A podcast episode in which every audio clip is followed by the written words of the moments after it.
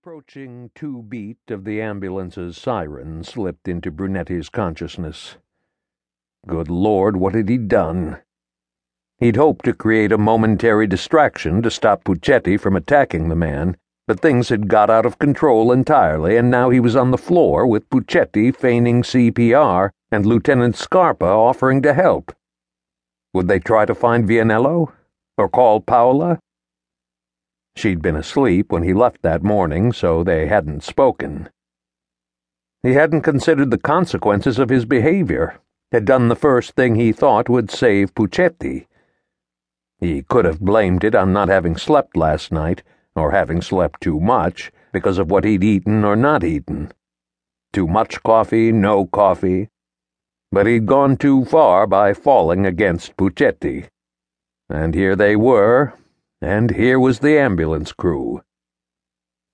Footsteps, noise, Pucetti gone, different hands, mask over his nose and mouth, hands under his ankles and shoulders, stretcher, ambulance, siren, the calming up and down motion of the water, slow slide into the dock, bumbling about, transfer to a harder surface, the sound of wheels on marble floors as he was rolled through the hospital.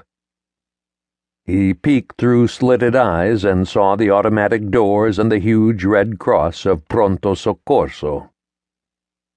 Inside, he was wheeled quickly past reception and parked alongside the wall of a corridor. After some time, he heard footsteps approach. Someone slipped a pillow under his head while another person put something around his wrist. A blanket was placed over him and pulled to his waist and then the footsteps moved away. Brunetti lay still for minutes, eyes tightly closed, until he remembered he had to think of a way to put an end to this. He couldn't jump up and pretend to be Lazarus, nor could he push the blanket aside and step down from the bed, saying he had to get back to work. He lay still and waited. He lapsed into something approaching sleep and was awakened by movement. He opened his eyes and saw that he was in a small examination room, a white uniformed nurse lowering the sides of his rolling bed. Before he could ask her anything, she left the room. Very shortly after this, a woman wearing a white jacket entered the room and approached his bedside without speaking. Their eyes met, and she nodded. He noticed that she carried a plastic folder. She reached out her hand and touched his, turned it over and felt for his pulse.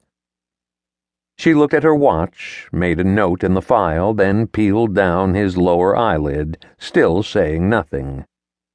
He stared ahead. Can you hear me? she asked. Brunetti thought it wiser to nod than to speak. Do you feel any pain? He looked up at the woman, saw her name tag, but the angle prevented him from reading it. A little, he whispered. She was about his age, dark haired. Her skin was dry, her eyes weary and wary. Where? My arm, he said, having a vague memory that one sign of a heart attack was pain in one of the arms. The left, he thought. The woman made a note. After a moment, she turned away from him and slipped the file into a clear plastic holder attached to the top rail of his bed. Can you tell me what's happened, Dottoressa? he asked, thinking that was the sort of thing a person would ask if he'd been taken to the hospital in an ambulance. She turned back to him and saw her name, Dottoressa Sanmartini. Her expression was so neutral that Brunetti wondered if she knew she was speaking to a human being. Your vital signs, she began, pointing to his file suspended from the bed, offer a wide range of interpretation. She closed her eyes for a moment and took a deep breath. Then she looked across at him, this time appearing to notice him. What work do you do? I'm a commissario of police, he answered. Ah.